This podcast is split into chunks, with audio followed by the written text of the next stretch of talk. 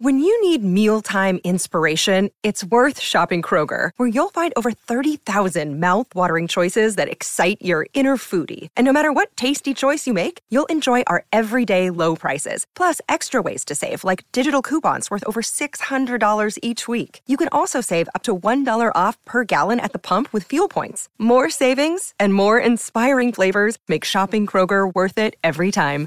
Kroger, fresh for everyone. Fuel restrictions apply.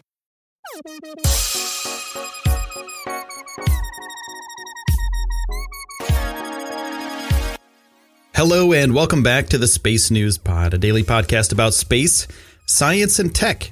I'm your host, Will Walden, and on this episode, we're going to be talking about Starhopper. Now, if you're not familiar, Starhopper is a SpaceX test vehicle. It's not going to go to space, it's only going to go 150 meters into the air.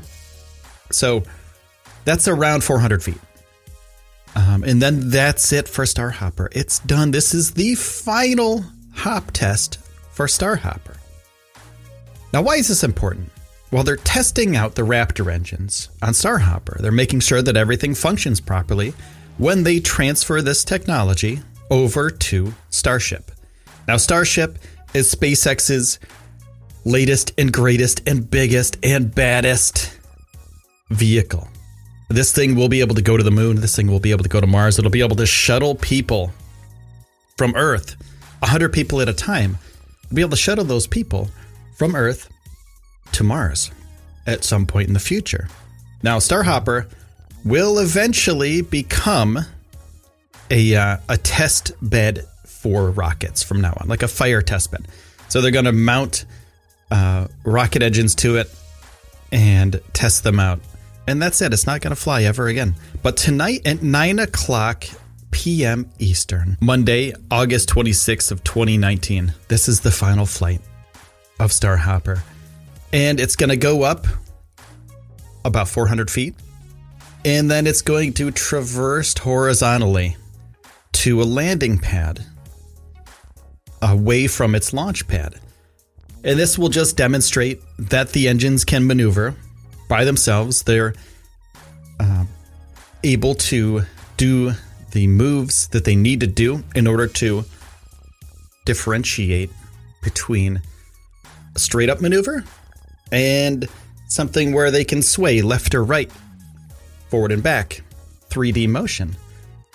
So, with this final test, we're going to say goodbye to Starhopper and its hopping abilities. But it will live on in Starship. And it will live on in the future of uh, SpaceX's rocket designs. So it's not a sad thing, my friends. It's pretty cool. It's a it's a big ship, and you can watch it. There's numerous places to watch it on the uh, internet.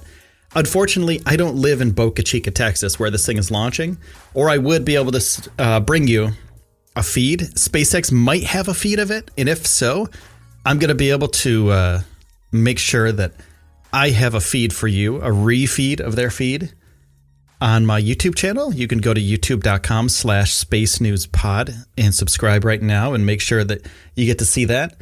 Also, if you want to subscribe to this show, just hit that subscribe button. Uh, we're doing a subscriber uh, push right now, trying to get over 3,000 subscribers by the end of uh, of the fall, the autumn. So I want to say thank you to you for listening to this show. I also want to say thank you to all my Patreon patrons at patreon.com slash space news podcast. You're wonderful. Thank you so much. And also, thank you for taking the time out of your day to spend it here with me on the Space News Pod. My name is Will Walden, and I'll see you soon.